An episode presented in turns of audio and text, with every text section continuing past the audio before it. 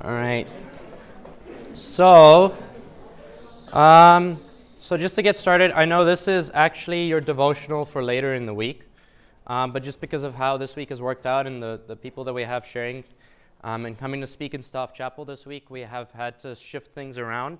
So I'm going first, but my this the, the devo that this goes with is actually a little later in the week, but it kind of flows into this whole theme that we have for this week. Um, so, what did you all talk about in your devos today? What was it that kind of stood out to you from this morning, Lucas?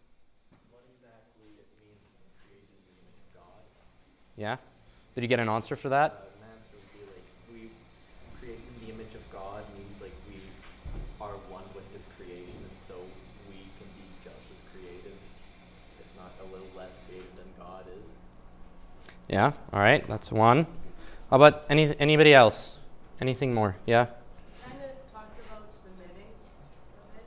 Submitting. Submitting to God and kind of like the ways that He has created you and, and for the purposes that He's created you.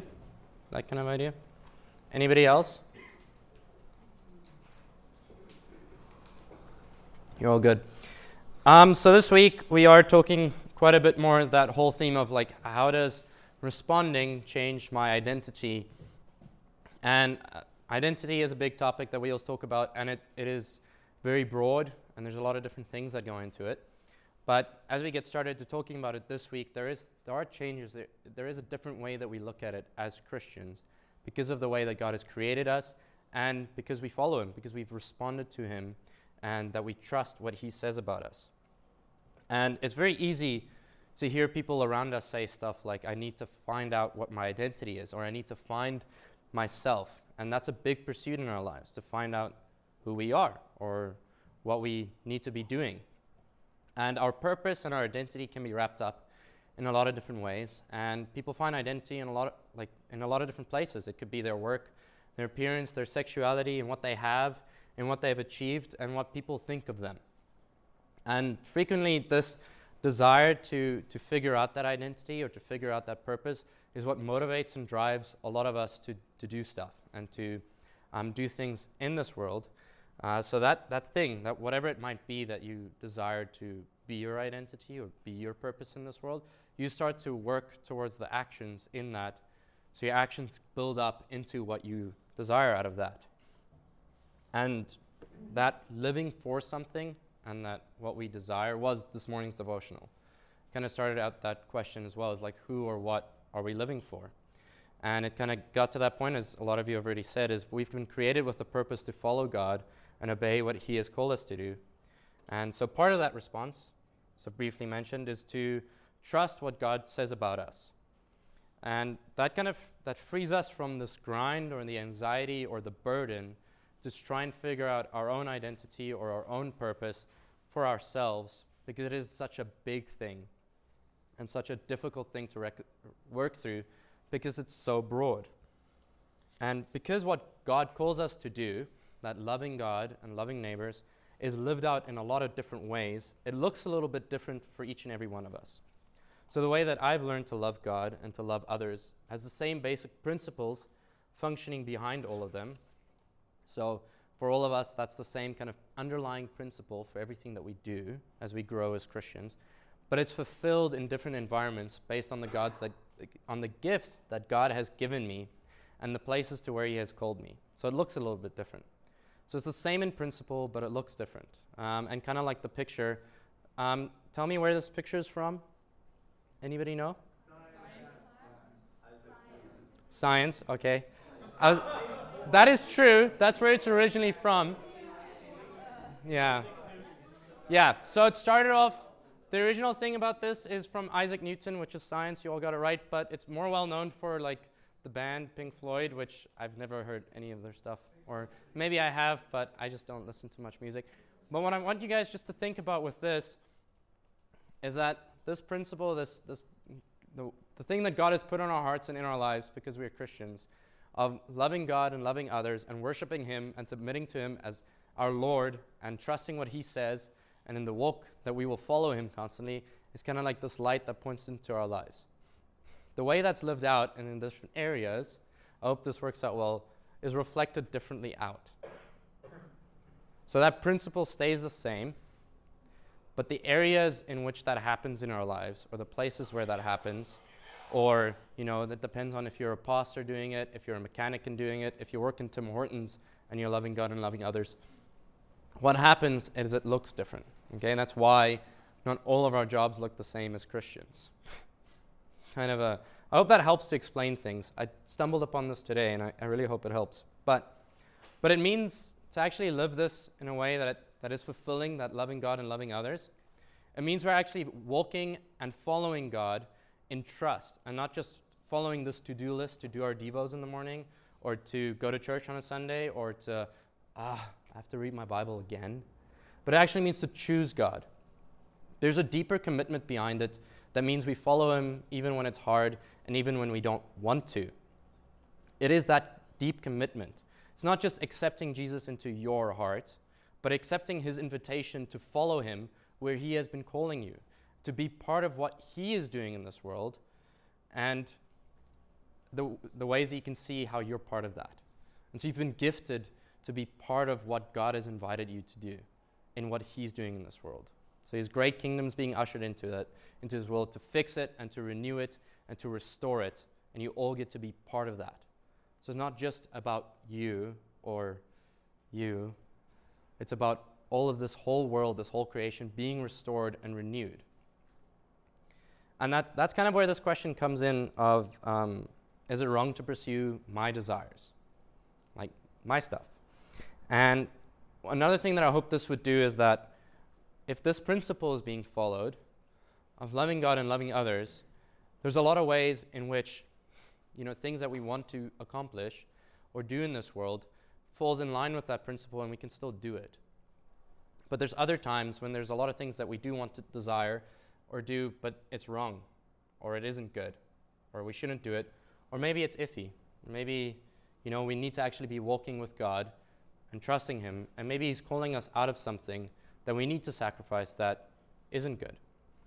Um, but just to be clear, you're not suddenly going to be able to just get rid of all these things that, that you shouldn't be doing.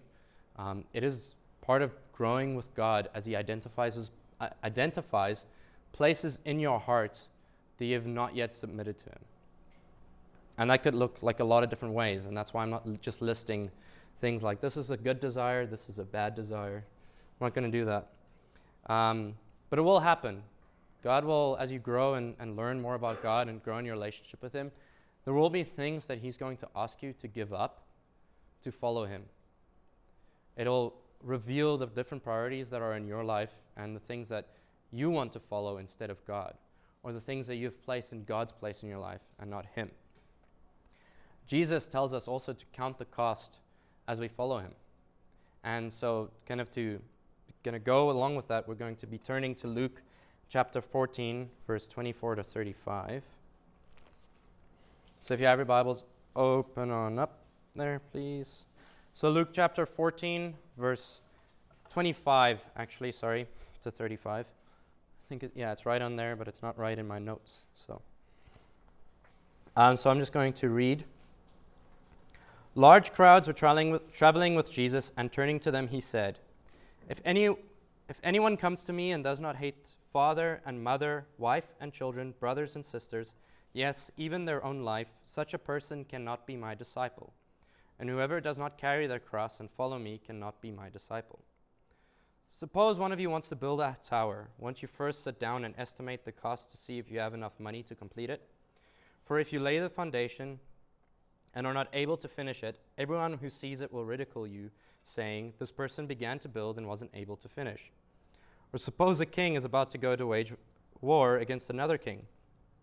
Won't he first sit down and consider where he's, whether he is able with 10,000 men to oppose the one coming against him with 20,000? If he is not able, he will send a delegation while the other is still a long way off and will ask for terms of peace. In the same way, those of you who have, do not give up everything you, you have cannot be my disciples. Salt is good, but if it loses its saltiness, how can it be made salty again? It is fit neither for the soil nor for the manure pile, it is thrown out. Whoever has ears to hear, let them hear. And so Jesus uses very strong language to communicate that when you commit to God, it is your whole life, not just parts of it. It is all of you. And when he says this, if anyone comes to me and does not hate father and mother, wife and children, brothers and sisters, yes, even their own self, it is not a call for you to hate your parents or, or to hate your family, but it is a call to see the ways that, that you're, how you're devoted to God and um, the lengths to which you would go. You're still called to love God and love others first, and that goes into how you are with your parents and how you are with your family. But it does mean God is wanting your allegiance first before anything else. And then he also says to pick up your cross. The cross that Jesus carried was all of our sins, and carried it to death. and he's calling us all to pick up a cross, something that, that is difficult, that isn't easy. The, the Christian life isn't necessarily one that is always easy or it doesn't promise you to suddenly everything go right. There will still be hardship and difficulty, but it is worth it. Jesus is providing us with a life that is, is full and is true, and then the, the hope and the promise of an eternal life where everything is again renewed and made right. But it kind of br- comes down to that it's being committed to God, saying no to yourself and yes to God. Because you learn that we are part of something so much greater than ourselves than just what we want or that we desire, that we're actually part of this great kingdom that God is ushering in, that is to renew and restore this whole world, to renew and restore people, the hurts and the brokenness that they've gone through.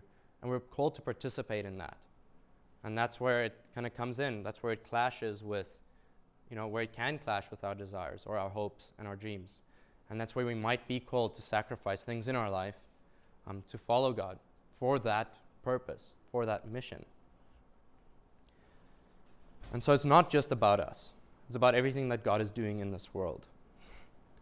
And it, it requires and it grows in us two very important characteristics that I don't think are always talked about that often, or maybe they are, but it's humbleness and meekness, not weakness, but meekness. Um, and what do you all think it means to be humble? Can I get some guesses? Eduardo? Uh to not, uh, for example, brag. Yeah, basically not to brag over your victory. Oh yeah, sure. Not brag over your victory. Anything else? Okay. Yeah, putting others before yourself. To know exactly what you're doing wrong and to see if you can try to fix it. Yeah, to know what you're doing wrong and see if you can fix it. Anything else? So actually, um, I thought I would Google it today and I was kind of surprised at some of the answers I got. But among the top kind of definitions was feeling insignificant or inferior, um, lower in dignity, um, and if any of that has ever like been thoughts that you've thought as humble, I don't want you to think that. That's that's a lie. That's not what humbleness means. It's not thinking less of yourself. It's definitely not um, being inferior or insignificant. Humbleness is kind of like a forgetfulness of yourself. It means you're not always trying to assert yourself. So, in the world, when everything is just focusing so much about ourselves and what ourselves can do, the Bible reminds us that ourselves, like ourself, is actually sinful and that it's unable to really do much or to save ourselves. And that's why we turn to God. Um, C.S. Lewis, uh, can I add this? This is a nice little phrase. You might have heard it before. Um, but he says humbleness is this it's not thinking less of yourself, it's thinking of yourself less. And so it's just not, you're just not aware about yourself as much in, in trying to assert your own desires or trying to assert your own way, um, especially in relationships with people. Um, what about, what does it mean to be meek? Meekness. Any, any ideas about that? No?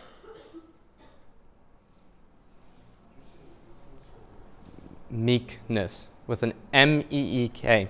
Meek, not weak. Um, yeah, that's one I don't think we, we talk about much. But Jesus was meek. And when I found it on Google, I found easily imposed upon, submissive, quiet, and gentle. do you think, you guys think that sounds like a good representation of meek? Of anything you've heard about meek? No. Um, Jesus was meek, and, um, and yet he was pretty you know, blunt with people. He just told them straight up the truth, even when it did hurt. Or he wasn't easily imposed upon. Um, and he, Jesus definitely wasn't submissive. Um, it's not this peace at any cost idea. It doesn't mean that you would, won't just stand for anything and just fall for everything. Meekness is actually this true view of yourself that you know who you are.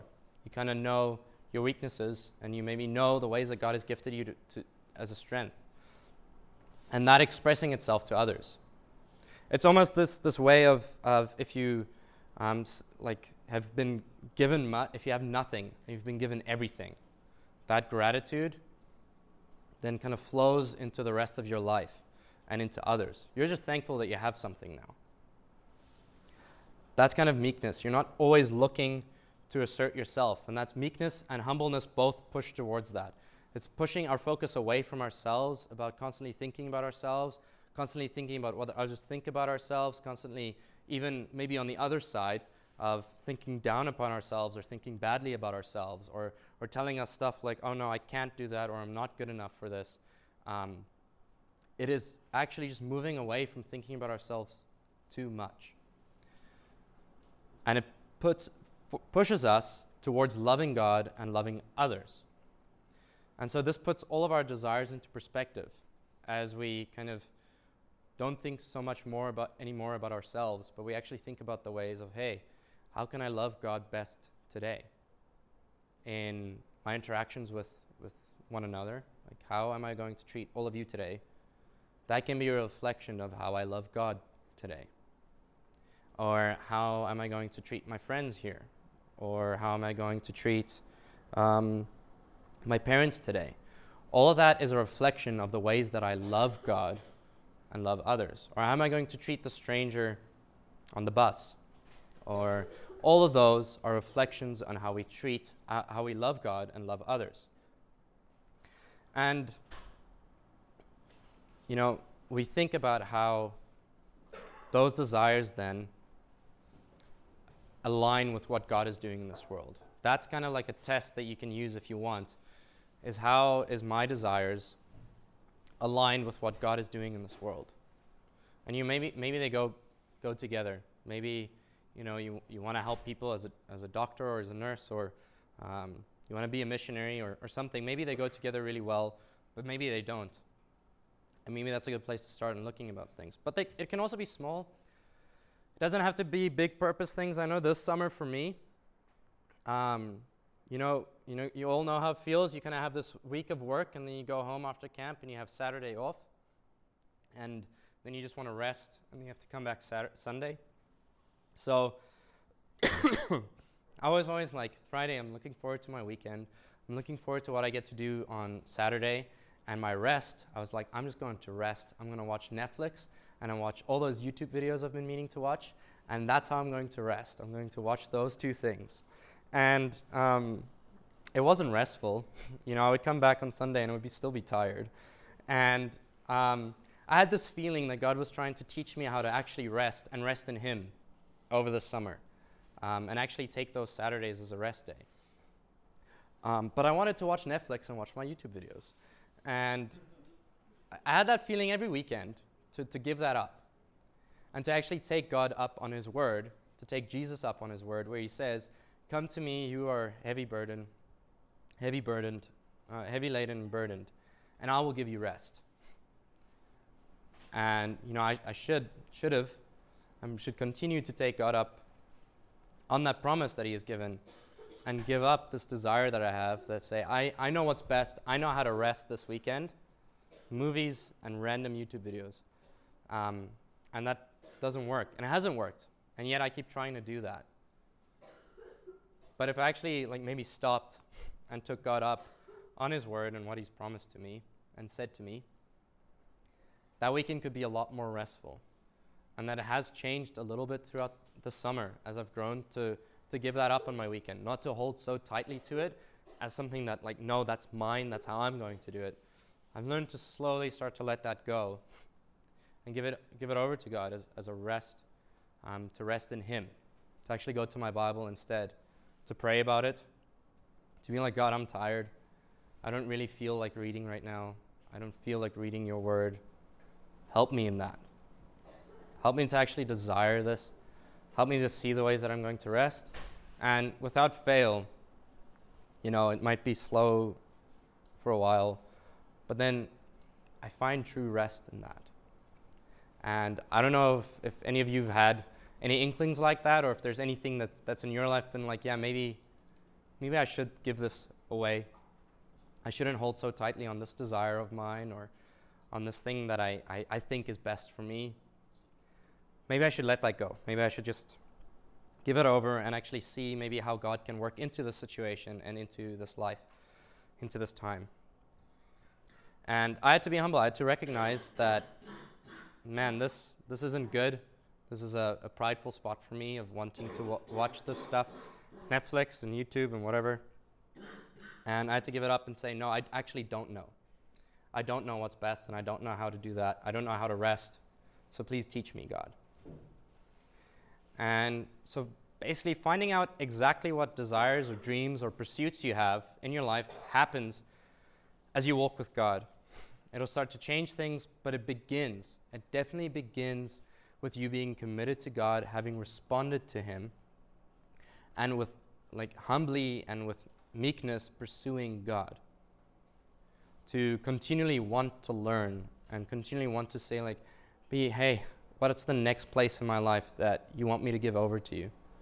Um, so that I can find true rest or that I can find, you know, true acceptance or, or kind of these things that we've been talking about this summer.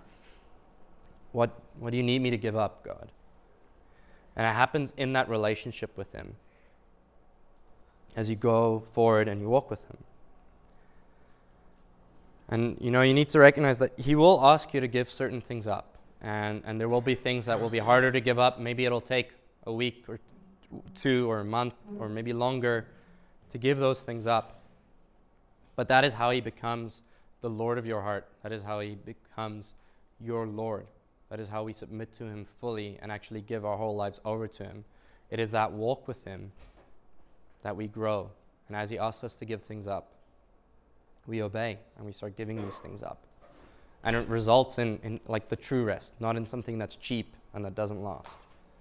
Um, so I'm just going to pray and then we're just going to watch a short video. Dear God, um, thank you just so much for this time. Thank you for what we've been able to, to learn over the summer and, and what you've been teaching all of us in our Devos and, and conversations and um, in chapels and in all of this. And I just pray that as we go from here, that your Holy Spirit will be with each and every one of us, that you will continue to teach us and show us who you are and reveal the ways that we can grow in love and surrender towards you um, as you become Lord of our life and as we, become, as we participate in what you're doing in this world. I pray this all in your name. Amen.